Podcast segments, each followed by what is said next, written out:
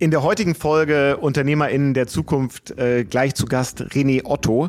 Und René ist wirklich das, was man, glaube ich, einen Tausendsasser nennen kann. Mehrere E-Commerce-Shops gegründet, mit denen er nicht nur im eigenen Webshop, sondern auch über die unterschiedlichsten Marktplätze Merchandise-Produkte verkauft und da wirklich einen ganz interessanten Weg gefunden hat, Sortiment aufzubauen, das sich von anderen Händlern eben doch unterscheidet. So das Trüffelschwein, ähm, wie das funktioniert, das hat er uns erzählt. Ich finde, da steckt total viel drin, was so das Thema Sortimentsstrategie angeht. Außerdem hat er uns erzählt, dass er nebenbei noch als Berater arbeitet, großen Unternehmen dabei hilft, ihr D zwei C Geschäft aufzubauen, eigene Logistik betreibt, warum er sich als eigentlich total verbandsuntypischer Mensch dann doch im B E V H, also einem Verband, sehr stark engagiert, was da seine Motive dahinter sind. Alles das ähm, hat er uns erzählt. Ich glaube, in dieser Folge steckt total viel drin. Deswegen los geht's, die heutige Folge mit René Otto von Rock'n'Shop. Herzlich willkommen zu UnternehmerInnen der Zukunft, dem Amazon-Podcast zum Marketplace. Es nützt dir nichts, der hundertdreißigste Seller für das aktuelle Metallica-Shirt zum Beispiel zu sein zum neuen Album. Da wirst du nicht viel mit verkaufen. Wenn du aber exklusiv äh, Designs bekommst, wenn du weißt, welche Band nächstes Jahr am Start ist auf einer großen Tour, die gut läuft und so weiter, dann weißt du, worauf du dich konzentrieren musst.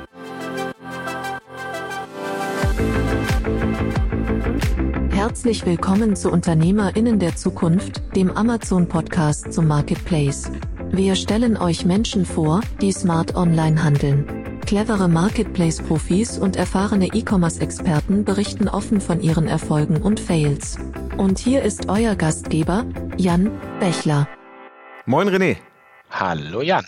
Wir hätten das Vorgespräch zu diesem Podcast, das wir geführt haben, vielleicht schon aufzeichnen können, weil das schon voller Anekdoten gewesen ist, voller gemeinsamer Bekannte, äh, voller Urgesteine aus der E-Commerce-Szene, die du so zu deinen Bekannten und Freunden zählst.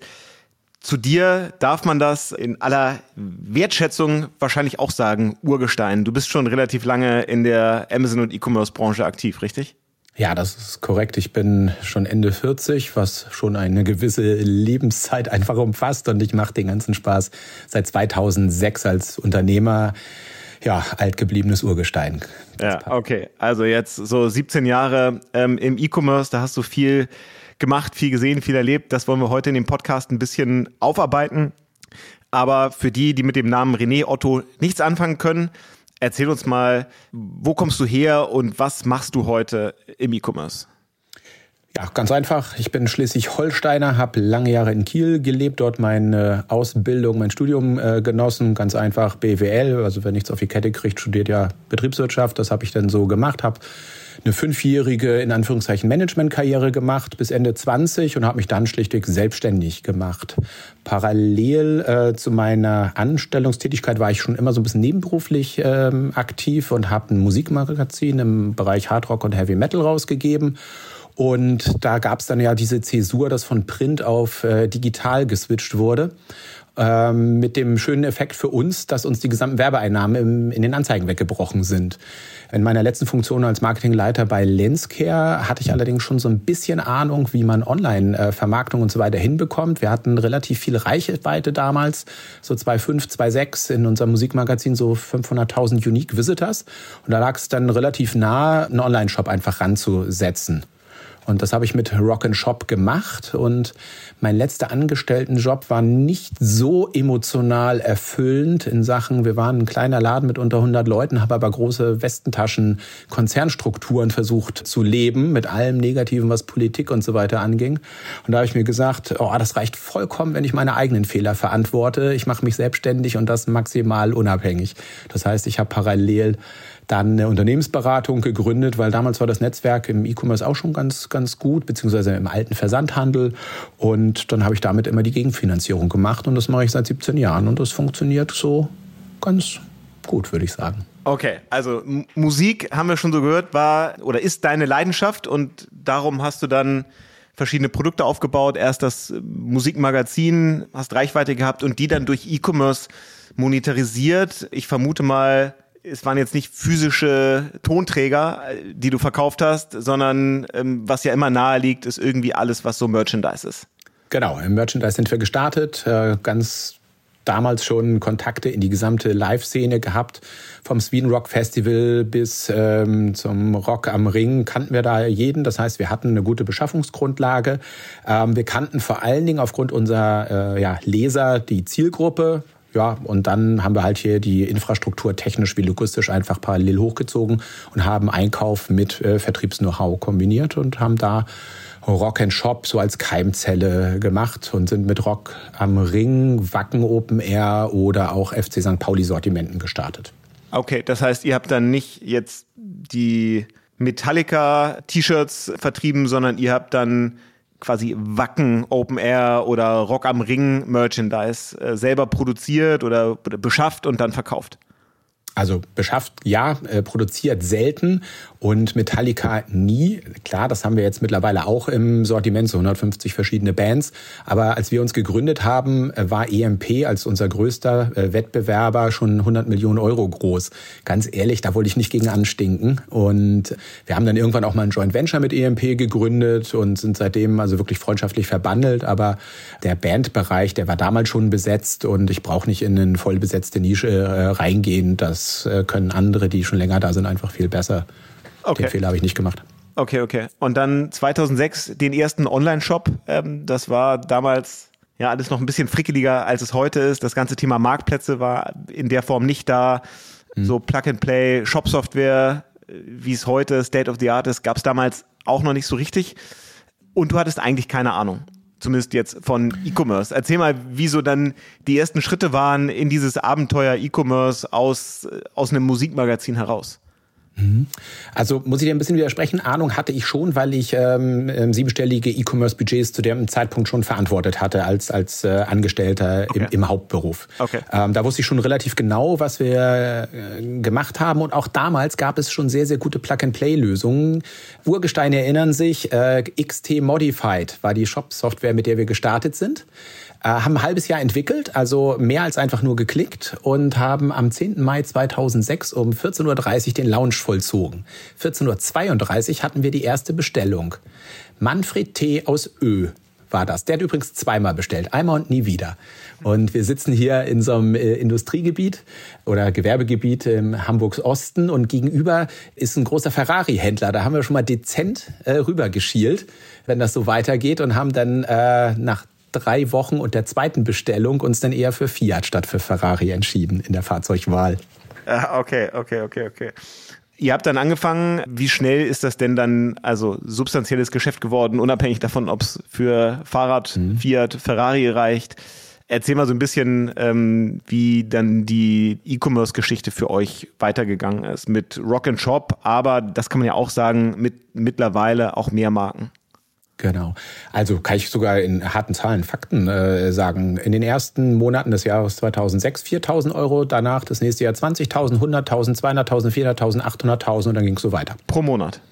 Nee, pro Jahr erstmal. Pro Jahr, okay. Trotzdem ja, also relevante Umsätze. Ähm, es sind ja weitere Marken dazugekommen über, über Rock'n'Shop. Ich glaube heute, wenn ich es richtig weiß, sind es drei Online-Shops, die ihr betreibt? Nee, sind äh, sechs, aber wir kommunizieren nicht immer alles. Okay. In was für Segmenten seid ihr noch aktiv über, über jetzt so Hard Rock, Metal hinaus? Mhm.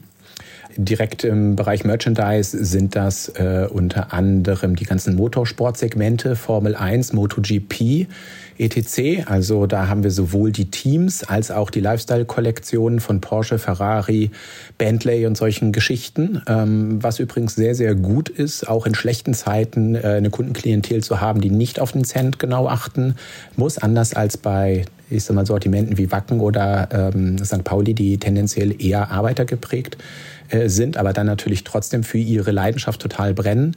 Ähm, ganz frisch im letzten Jahr haben wir einen U S-Sportshop hochgezogen, N F L-Rechte äh, und German-Match und so weiter, ist ja alles nach Deutschland gekommen. Da waren wir innerhalb von drei Monaten mit einer sehr umfangreichen technischen Lösung äh, am Start. Ähm, ja, und dann gibt's halt sogar noch zwei weitere Firmen, die wir haben, die ähm, reine Sortimente, die wir nicht clustern können, bedienen. Und eine davon macht zum Beispiel nur Marktplatzgeschäfte. Äh, Darauf werden wir gleich noch kommen. Mich mhm. interessiert dieses Thema ähm, Merchandise aber nochmal. Und zwar ist ja die Frage, was braucht es eigentlich, damit ich Merchandise vom F C Sankt Pauli verkaufen kann, vom Wacken Open Air oder eben von den mittlerweile hundertfünfzig Bands, die du eben erwähnt hast.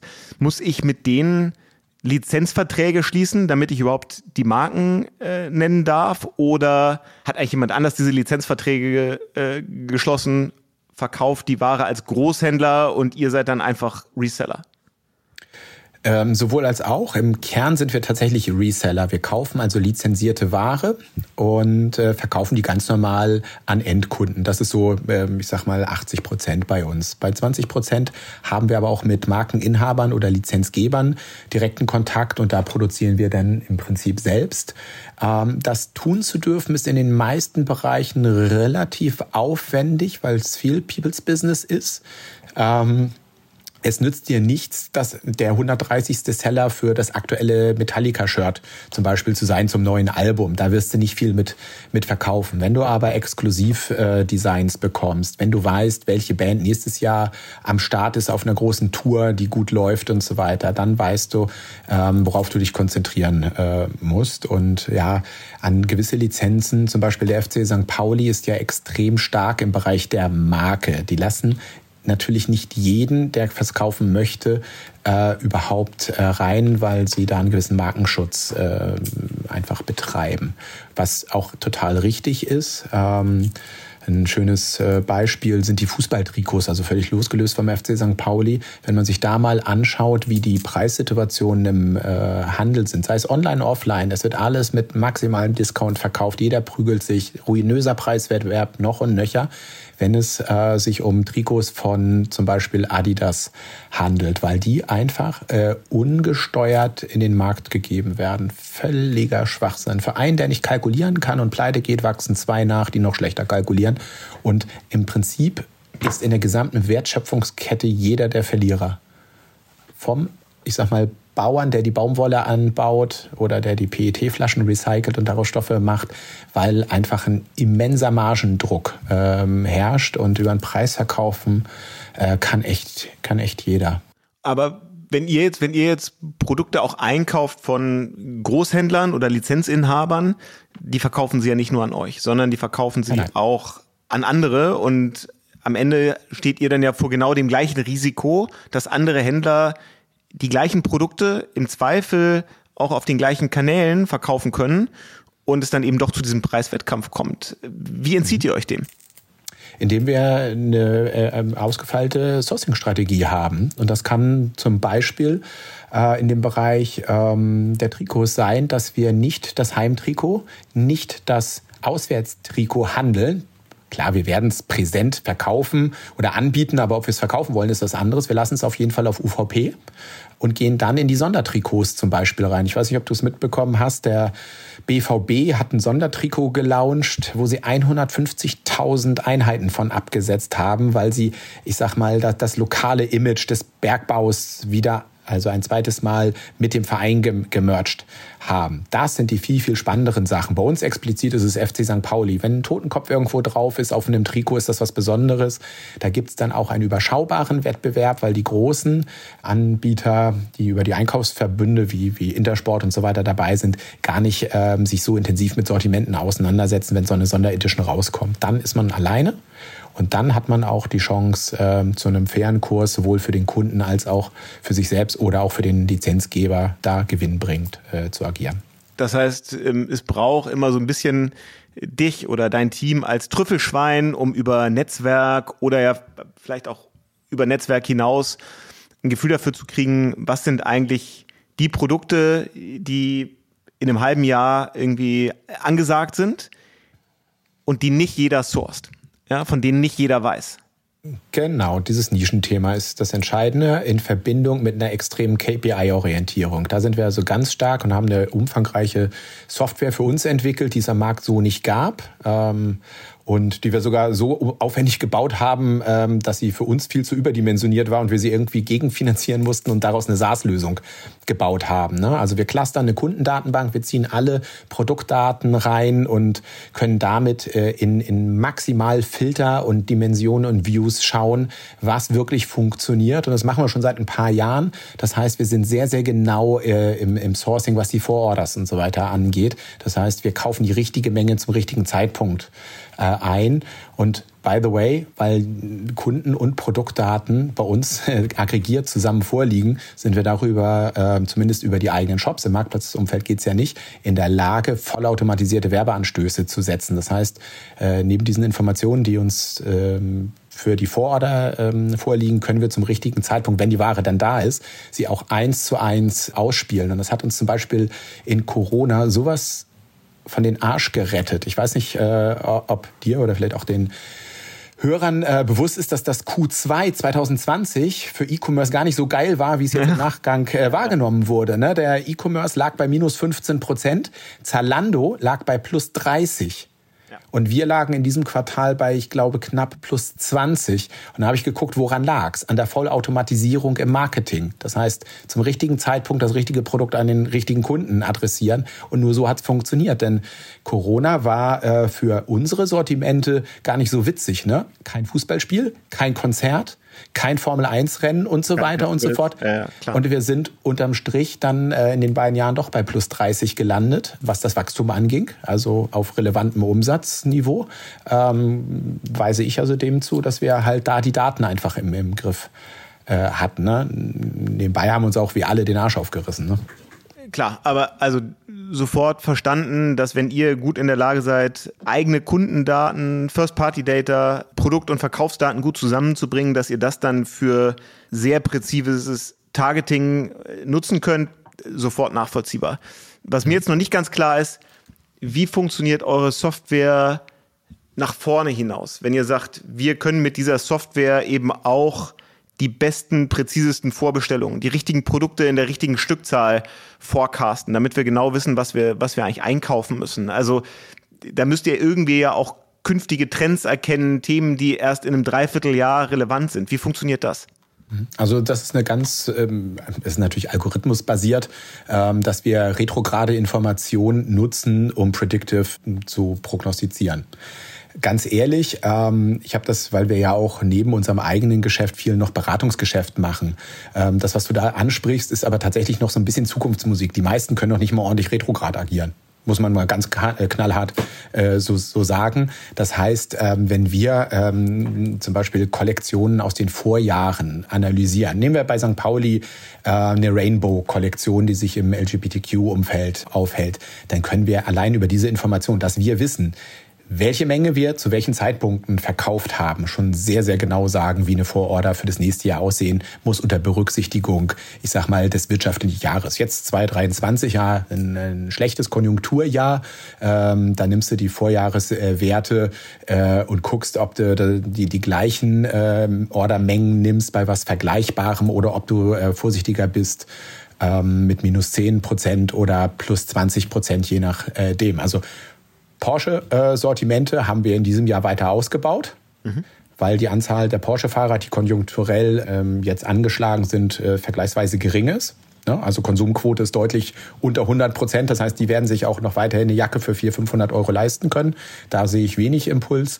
Bei den Sortimenten, die in einem Kundencluster unterwegs sind, die nicht so ähm, auf Rosen gebettet sind, da sind wir vorsichtiger gewesen. Wobei, wenn ich mir jetzt die Lagerwerte und so weiter angucke, sind wir äh, wirklich gut fürs Weihnachtsgeschäft jetzt schon ausgestattet. Also das passt alles. Also Umsatz, Warenbestand und so weiter läuft also sehr, sehr äh, synchron wie in den Vorjahren auch. Und wenn ähm, das so weitergeht, wird das erste Halbjahr, was wirklich schlecht war für uns äh, alle, im zweiten Halbjahr ganz okay. Ich habe mir jetzt gerade den G f K-Konsumklimaindex angeschaut.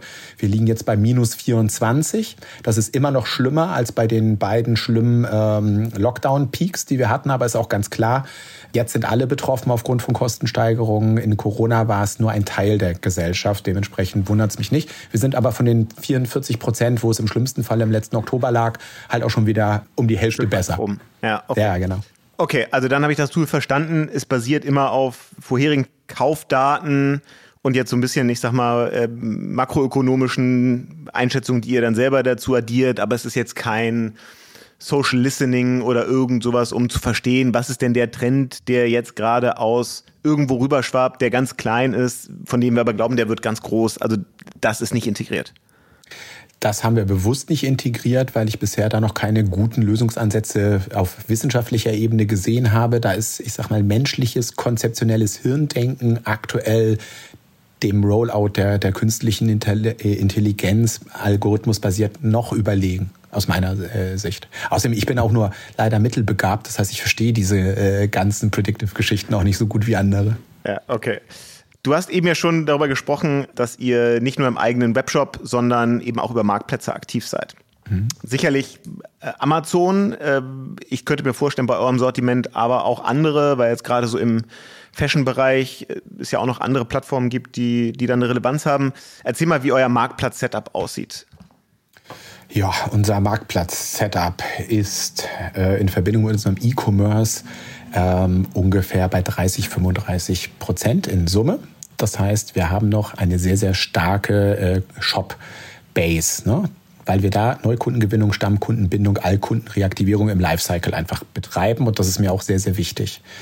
Das Kaufverhalten hat sich aber maßgeblich äh, verändert. Das heißt, ähm, Marktplätze an sich, das, was vor fünf bis zehn Jahren schon vorausgesagt wurde, haben tatsächlich diese Bündelung hingekriegt. Und wenn wir uns jetzt einfach mal äh, das anschauen, wie es in Deutschland ist, ähm, Amazon Marktanteil am E-Commerce vierundfünfzig Prozent. Das heißt, Amazon ist größer als alle anderen E-Commerce-Unternehmen zusammen. Krasse Nummer.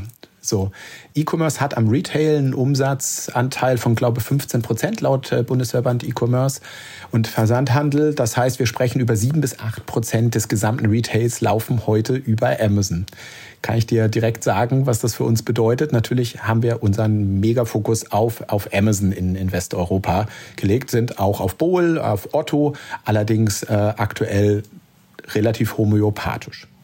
Und ich höre schon raus, eben nicht nur im deutschsprachigen Raum, sondern wenn du Bol erwähnst, dann macht ihr wahrscheinlich so E U fünf plus jetzt so Niederlande, Nordics. Welche Länder sind für euch mit eurem Sortiment attraktiv? Ich meine, das Schöne ist ja, viel von den Marken, die du so genannt hast, oder Bands, die funktionieren ja über Deutschland hinaus. Absolut. Also wir haben in den Shops von Urschleim an eine internationale Strategie gehabt. Es war mir letztendlich egal, ob wir ein Paket nach Castrop-Rauxel oder nach Kuala Lumpur äh, schicken. Das haben wir schon immer gemacht und ähm, für jeden, der jetzt auch anfängt, das kann man überall machen. Ähm, das, da ist nicht viel bei. In der Marktplatzauswahl muss man ein bisschen vorsichtiger sein, weil mittlerweile die Schwellenkosten relativ hoch sind. Also damit Geld zu verdienen, um, ich sag mal, den, den Amazon-Markt in der Türkei zu bedienen, das, da muss schon das richtige Sortiment sein. Aber wenn man da die entsprechende Analyse-Software, weiß nicht, Helium zehn äh, oder auch äh, Amalyze und so weiter einsetzt, kann man sehr gut sehen, äh, wo was geht. Und äh, wir benutzen ähm, sowohl für uns, allerdings auch in Beratungsprojekten, gerade die Internationalisierungsmöglichkeiten über Marktplätze, wirklich Proof of äh, Market, Proof of Concept, bevor man äh, dann noch höhere, ich sag mal, Investments im Bereich Markterschließung äh, aufbaut. Ähm, also Shop hat sich bei uns bisher immer nur bilingual äh, gerechnet, Deutsch, Englisch. Nach Frankreich, Italien brauche ich nicht gehen, da ist der Wettbewerb einfach zu hoch. Da würde ich diese Investitionen für eigene, ich sag mal, Shop und Sprache nicht äh, gehen wollen. So, das machen okay. wir dann rein über die Marktplätze äh, für unser eigenes Geschäft, aber in anderen äh, Bereichen waren das also der erste Schritt über Marktplätze und dann, sobald Schwelle äh, erreicht wurde, dann äh, gleich äh, auch das, den gesamten äh, Markt abgefrühstückt, auch mit eigenem Shop und so weiter. Das ist eine integrierte Strategie. Und wenn wir jetzt mal Amazon nehmen, im Bereich E-Commerce habt ihr verschiedene Shops mit verschiedenen Marken. Ist das auch eure Strategie auf Amazon? Also seid ihr da mit verschiedenen Seller-Accounts unterwegs? Bündelt ihr das, um Komplexität zu reduzieren, alles in einem? Wie ist euer Setup? Ja, unser Setup ist tatsächlich äh, differenziert aufgebaut, weil wir unterschiedliche Teams haben. Rock'n'Shop ist ein Team, FanEmotion ist ein Team, Femus ist ein Team. Femus ist der U S-Sport-Shop und da sind jeweils die Fachleute drin äh, gebündelt und können dann sehr autark äh, agieren. Das heißt, wir haben tatsächlich mehrere Seller-Accounts. In manchen Konstellationen ist sogar ein Vendor-Account mit dabei. Ähm, da sind wir sehr, sehr flexibel. Dank auch mittlerweile der Möglichkeiten, die die Amazon einfach bietet äh, in dem äh, Umfeld. Ne? Früher war es äh, eine Firma, ein Account. Da wurde dann aber gemeinsam, glaube ich, gelernt, dass das nicht immer äh, sinnvoll äh, ist. Und selbst im Bereich der, ähm, der Beratung, die wir machen, äh, haben wir jetzt sogar manchmal eine Doppel-Account-Strategie, äh, dass sowohl der, äh, ich sag mal, ähm, Händler, den wir betreuen, einen eigenen Account hat, das aber selbe nochmal in Teilen dann auch bei uns läuft. Ganz wichtig, ähm, jeder versucht, der da versucht, nicht sich an die Regeln zu halten, ich würde es von vornherein lassen. Äh, ein Artikel über zwei Accounts von der gleichen Quelle macht keinen Sinn, fällt sofort auf. Also wenn man schon, ich sag mal, partnerschaftlich da äh, das Okay kriegt, mit mehreren Accounts zu agieren, äh, macht es absolut Sinn, nicht nur für den eigenen Anspruch, sondern auch für das eigene Geschäft, äh, das nicht zu missbrauchen. Okay. Du hast gerade gesagt, ihr seid dann so in verschiedenen Teams aufgeteilt.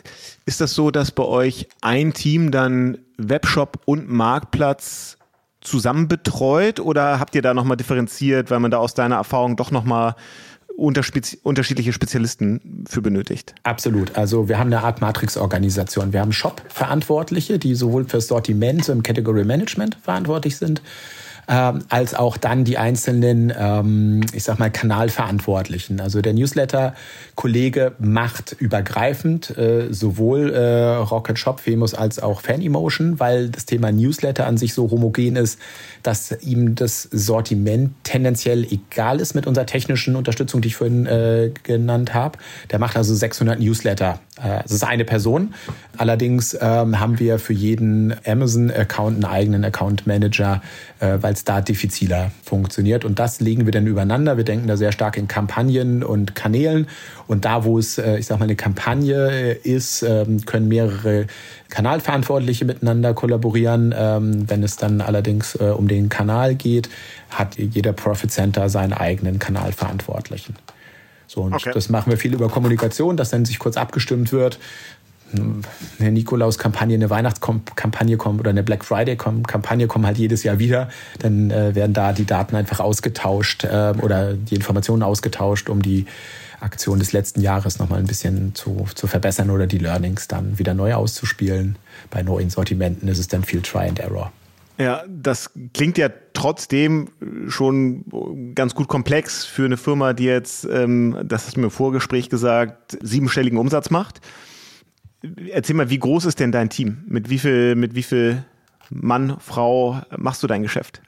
Ähm, die Unterteilung Mann, Frau kenne ich gar nicht, weil die ist mir im Rahmen von Diversity sogar vollkommen egal. Ich weiß nur, ja. dass wir weniger Deutsche als Nicht-Deutsche sind, was mir genauso egal ist. Und über sexuelle Orientierung sprechen wir schon gar nicht. Aber in Summe sind wir so um die dreißig Leute, die sowohl in den eigenen Accounts arbeiten, aber dann teilweise auch im Hybrid, weil wir, wie gesagt, auch äh, dann größere Unternehmen bei Amazon-Strategien unterstützen, um das hinzubekommen, dass die relativ schnell erfolgreich sind und das funktioniert immer ganz, ganz gut, wenn man das Know-how in einem Hybrid auch direkt selbst aufbaut. Das ist immer so mein, mein Tipp. Ja, erzähl mal. Experten reinholen und dann selber machen. Ja, da bist du ja so ein bisschen im gleichen Feld unterwegs, wie wir jetzt auch mhm. mit, mit früher Fink drei, heute, heute Front Row. Bei euch ist es anders als bei uns nicht, nicht Kerngeschäft, sondern nur ein Baustein, einer von, von mehreren. Erzähl mal, was ihr da macht. Also du sagst, ihr beratet andere Firmen. Ist das eher so strategisches Sparring oder geht ihr auch wirklich rein und ähm, übernehmt operativ für, für Marken dann deren E-Commerce- und Marktplatzgeschäft? Wir gehen immer von der Strategie aus. Wir gehen auch dann den Schritt ins Operative rein, aber immer mit dem Anspruch, möglichst schnell wieder rauszukommen, weil wir der Überzeugung sind, dass die Entscheider es selbst machen können müssen. Das ist so die Entscheidung des, oder Unterscheidung. Deshalb bezeichnen wir uns auch nicht als Agentur, sondern sind da, äh, ich sag mal, beratende Kollegen, Schrägstrich äh, Consultants, äh, was das an, angeht. Und ähm, da sind wir dann auch in der Regel in relativ großen äh, Accounts äh, unterwegs, da wo schon angestammtes Kerngeschäft gibt äh, im Retail und so weiter und so fort, wo sich dann halt D zwei C angeschaut wird, wo die natürlichen Ängste sind. Macht das Sinn? Verprelle oder verprelle ich mir nicht meine kaufende Kundschaft äh, schon? Äh, sowas in der Richtung. Also häufig auch im, im Corporate-Umfeld. Äh, und da können wir aufgrund unserer Erfahrung da den Mehrwert bieten, diese Entscheidung A zu treffen und dann so zu exekuten, dass man halt nicht äh, zu viel Geld äh, ja, versenkt, äh, um nur die Erfahrung äh, zu, zu sammeln. Da wissen wir im Prinzip genau, was, was geht und was nicht. Ähm, zum Beispiel ähm, kriegen wir häufiger mal diese Anfrage, ja, und dann nutze ich äh, die Marktplätze, in Klammern Amazon, äh, um äh, dann meinen eigenen Shop äh, äh, größer zu machen. Und dann kommt so eine lakonische Gegenfrage, warum sollte ein Kunde vom kundenfreundlichsten Umfeld äh, in einen unbekannten Shop wechseln? Nenne mir einen Grund. Äh, ist dann die, die Antwort, genau, geht nämlich nicht. So, und genauso wenig muss man äh, Angst haben vor von einer verprellten Händlerschaft. Man muss es mit einer guten Strategie unterfüttern, weil äh, man kann alles kaputt machen, was Vertrauen und so weiter angeht. Aber man kann auch sehr, sehr gut ergänzend sein, indem man nämlich das Rausverkaufen lernt, um damit seinen Händlern eine bessere Basis zu schaffen durch ein besseres Sortiment, weil man genau weiß, was besser funktioniert. Weil äh, das ist ja so ein großes Thema, äh, das äh, aus der alten Handelslandschaft, man kann reinverkaufen in den Handel als Corporate, aber äh, man weiß nicht, wie rausverkauft wird, weil das ist ja hu. Geheimnis. Sowas versuchen wir möglichst transparent zu machen, weil miteinander Geld verdienen funktioniert in der heutigen Zeit aufgrund der Komplexität tausendmal geiler als voneinander Geld verdienen. Ja, du hast schon gesagt, du sitzt ähm, in Hamburg-Rahlstedt, so ein bisschen am Stadtrand im Industriegebiet. Äh, das hat ja äh, vor allem, glaube ich, einen Grund, dass ähm, eines eurer Standbeine auch äh, Logistik ist. Ähm, neben eigenem E-Commerce-Geschäft, neben Beratung ist das der dritte Baustein bei euch in der Gruppe, dass ihr ein eigenes Lager betreibt. So viel zumindest konnte ich schon mal recherchieren. Ähm, ist das was, was ihr vor allem für euch nutzt, weil ihr sagt, wir wollen kein F B A machen, wir brauchen sowieso eine Logistik für unseren eigenen Online-Shop und dann bedienen wir Marktplätze auch aus dem eigenen Lager mit.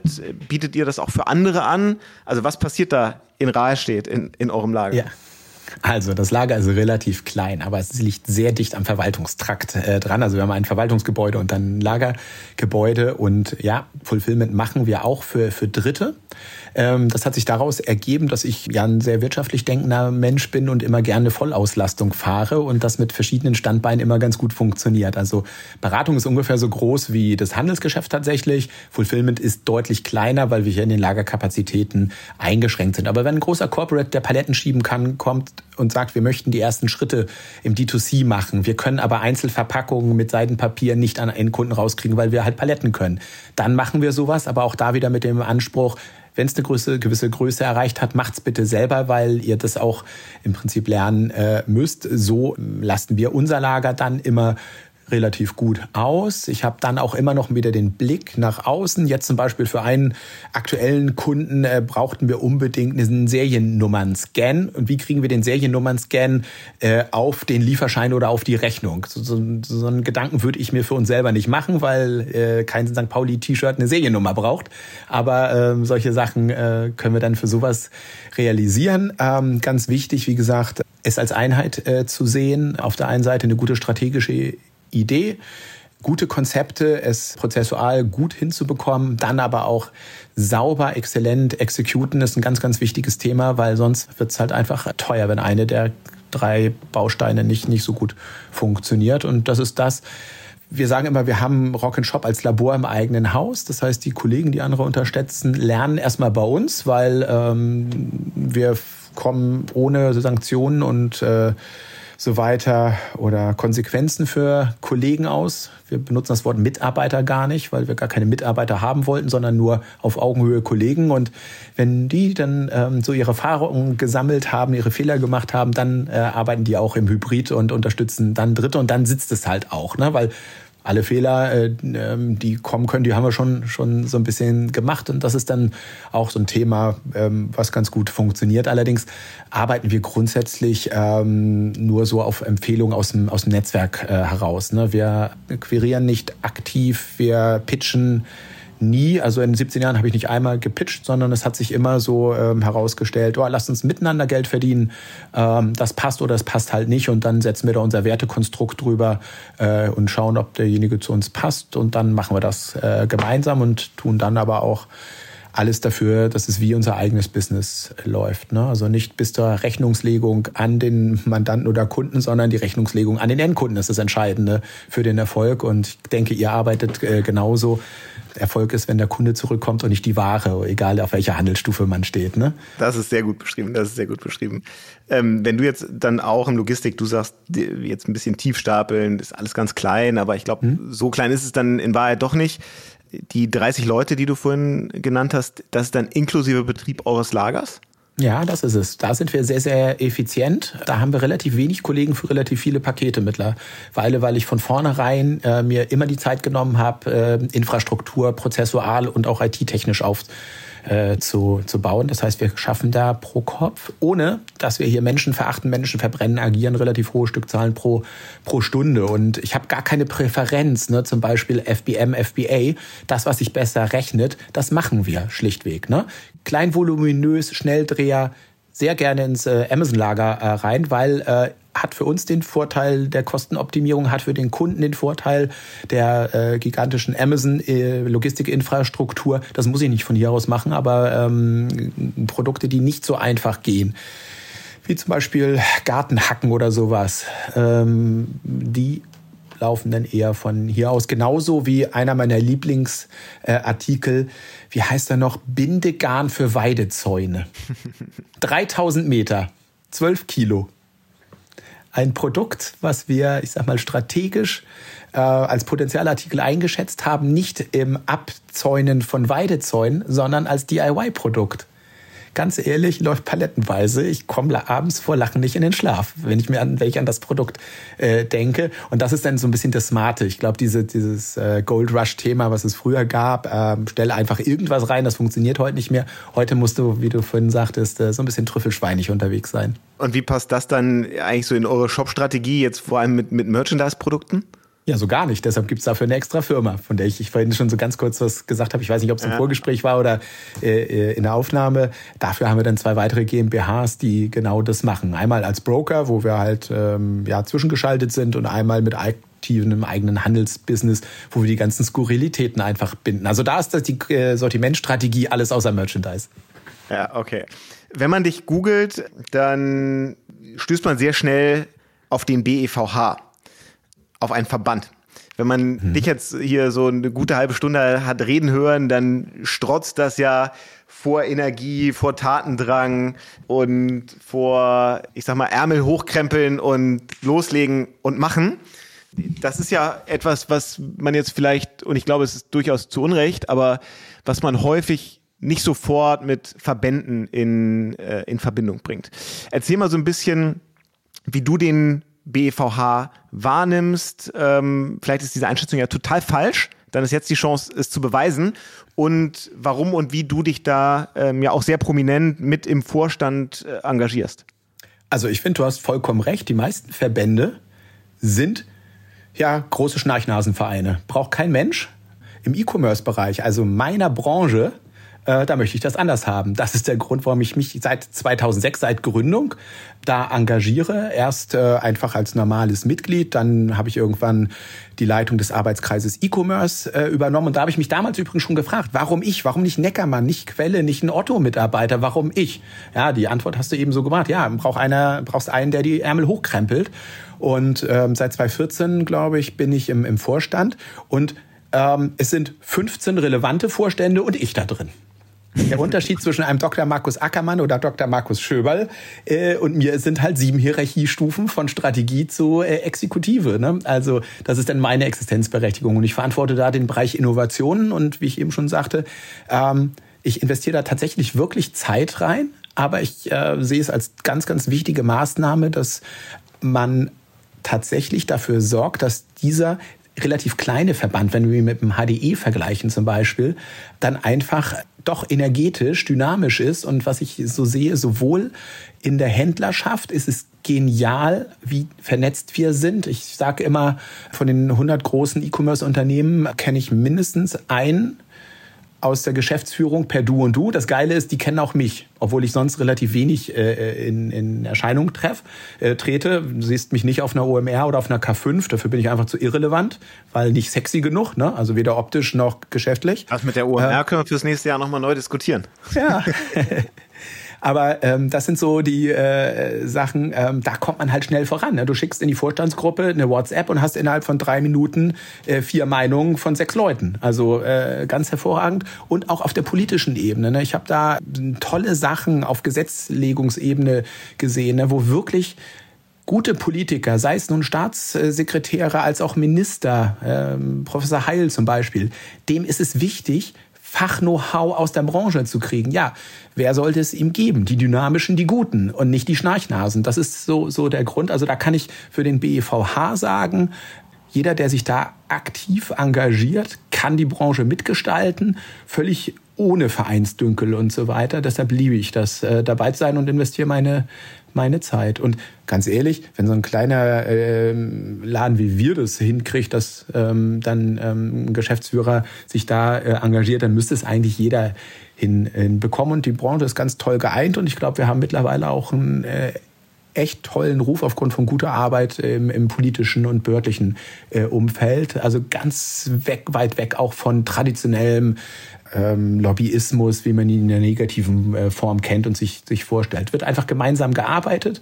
Man hat auch häufiger mal kontroverse äh, Positionen, aber ich habe letztens auf einer Amazon-Veranstaltung neben Frau Doktor Puckal aus dem äh, Wirtschaftsministerium äh, gesessen. Die sagte nach der Podiumsdiskussion: Herr Otto, das war anstrengend mit Ihnen, hat aber Spaß gemacht.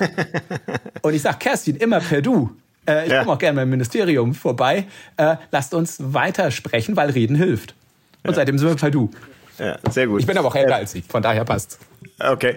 Was sind denn so, um ein paar Beispiele zu nennen, so aktuelle Themen, die euch da jetzt im, im B E V H-Vorstand gerade beschäftigen, die aus eurer Sicht auf die Agenda gehören?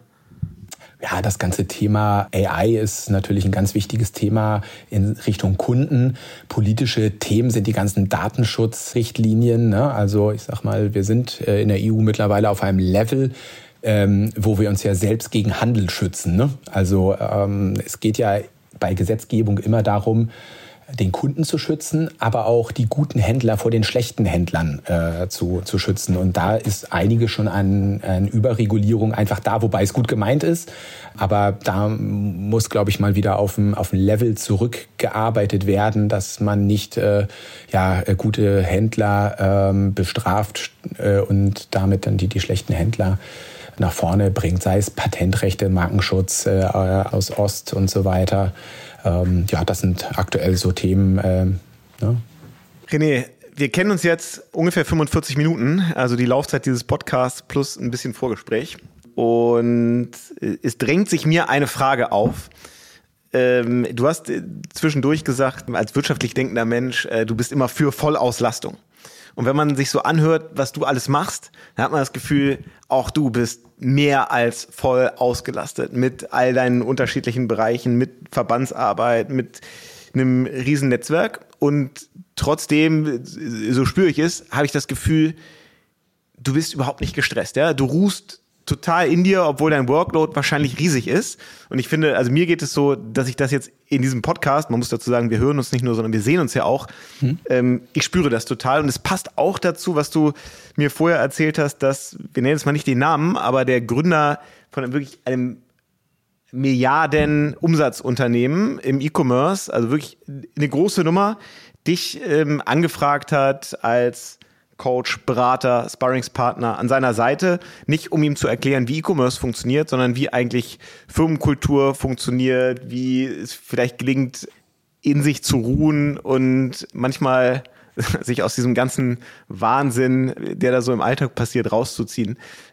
Ich bin mir ganz sicher, dass für ganz viele Hörer und Hörerinnen, die selber Unternehmer, Unternehmerinnen sind, ganz viele mit so diesem Thema, wie finde ich eigentlich eine gute Balance, irgendwie zu kämpfen haben. Deswegen, wie geht das? Wie gelingt dir das? Was ist dein ganz persönliches Rezept? Family first. Ich liebe meine siebenjährige Tochter und meine Ehefrau über alles und mache da keine Kompromisse. Ähm, im Geschäftsumfeld habe ich ein sehr dezidiertes Wertesystem und habe da eine Klammer drum gemacht, die heißt arschlochfrei glücklich sein. Du schmunzelst, das übersetze ich jetzt einmal ins ähm, Audio-Umfeld. Äh, ja, und das ist die Standardreaktion. Jeder sagt, oh ja, äh, lacht erst, ja, das stimmt. In erster Linie gilt für mich selbst, wenn ich das von anderen erwarte, will ich selber so sein. Und zwar kein Arschloch. Ähm, und ähm, was ist der Lebenssinn? John Strelacki äh, wollte Tage sammeln äh, in seinem Big Five Things Five in Life. Ja, ja. ja, genau. Ähm, ich will fucking glücklich sein, ganz einfach. Und das funktioniert besser, wenn ich entspannt bin, habe ich festgestellt über die Jahre.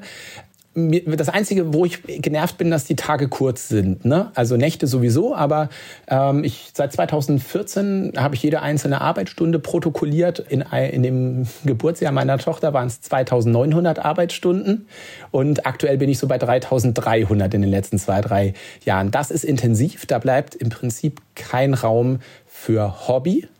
Und ich bin nun, auch wenn es sehr, ja, ich sag mal, extrovertiert äh, wirkt, ähm, eher ein ruhiger Mensch. In meiner Freizeit brauche ich auch nicht so viele Menschen um mich herum. Ne? Also ich habe wenig Freizeit, aber äh, du wirst mich nie auf einer Party oder sowas äh, finden. Das ist wahrscheinlich auch ein Teil, warum ich in mir dann, dann ruhe. Aber das, das Wichtigste ist persönliches Glück. Das bringt mir meine Familie. Ähm, dann habe ich hier fantastische Kollegen, ähm, die bei Kulturthemen halt mir, mir Sachen äh, sagen wie, ja, äh, ich finde es halt toll, dass äh, du meine persönlichen ähm, Bedürfnisse berücksichtigst. Ein Kollege hat das gesagt, ähm, also auf die Frage, warum bist du noch hier? Ja, ich bin von Hamburg nach Kassel zurückgezogen und das durfte ich einfach. Und du hast sofort gesagt, ja, easy. Er ist ja nur schlau, ne? Wenn er in Hamburg unglücklich ist, was soll er in Hamburg? Dann soll er lieber in Kassel glücklich sein. Was macht er? Er zahlt es mit einer Loyalität zurück, die grenzenlos ist. Eine andere Kollegin sagte nach anderthalb Jahren Homeoffice, äh, nach Corona, ey, ich hatte permanent das Gefühl, zu wenig zu arbeiten.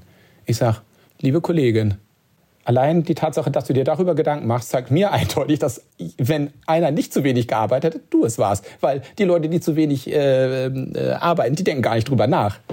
So, das, das sind so, so die Sachen. Ne? Geh vom Guten aus. Ähm, ja, das, also deshalb, also wie gesagt, ich bin mit mir und äh, den letzten drei Scheißjahren, was es wirtschaftlich angeht, ähm, total zufrieden. Ähm, ja. Also wie gesagt, die letzten drei Jahre haben mehr Geld gekostet, als sie gebracht haben. Aber ähm, danach werden wieder drei Jahre kommen, die einfach äh, besser laufen. Und ich bin irgendwann mal auf dem bayerischen E-Commerce-Kongress, so als Hamburger Fischkopf, gefragt worden. Ja, was willst du denn anders machen? Ja, heute würde ich nicht mehr anfangen. Aber das war natürlich ironisch. Und ähm, jeder, der Sachen mit Leidenschaft äh, macht und Bock drauf hat, der wird seinen Weg gehen. Ähnlich habe ich das so zum Beispiel bei meiner kleinen Tochter, die ist auf einer Schule, wo es keinen Unterricht geht, gibt, wo nur Capabilities ähm, vermittelt werden, wie Teamkompetenz, Lösungsstrategien und so weiter. Und man muss da das Vertrauen haben, dass jedes Kind seinen, seinen Weg geht. Und so mache ich es halt auch mit den, mit den Firmen, mit den Kollegen. Und äh, gerade letztens hat jemand gesagt, Mensch, äh, ich würde gerne das Unternehmen verlassen. Ich möchte meiner Leidenschaft äh, entsprechend äh, viel mehr WordPress machen. Und wir haben keine WordPress-Projekte. Ich sage, what? Wir haben fünf WordPress-Projekte, die ich dir sofort geben kann. Also wenn das der Grund ist, zu kündigen, äh, dann überleg dir das nochmal. Nächsten Tag sagt er dann, äh, ja, ich mache gerne die WordPress-Projekte. So soll es sein. Ja. Also ein, äh, ein Plädoyer fürs Glücklichsein im ganzen äh, Unternehmerstress. Schöner Abschluss, Wahnsinnsfolge, ähm, Wahnsinn, was du da alles bewegst, so auf äh, unterschiedlichen Ebenen. Da steckt auf jeden Fall richtig viel drin. Noch mehr Infos zu René und zu allem, was er so treibt, rund um Rock'n'Shop und viele Firmen mehr gibt's unter amazon.de slash podcast. Da gibt's auch den Link zu allen anderen Firmen. Wir freuen uns über eine Bewertung. Wir freuen uns, wenn ihr in zwei Wochen wieder zuhört. Und wir freuen uns bei dir, René, wenn du bei Zeiten mal wiederkommst. Danke, dass du heute dabei warst. Danke für die coolen Fragen, sonst hätte ich nicht so cool antworten können. Ciao, ciao. Ciao.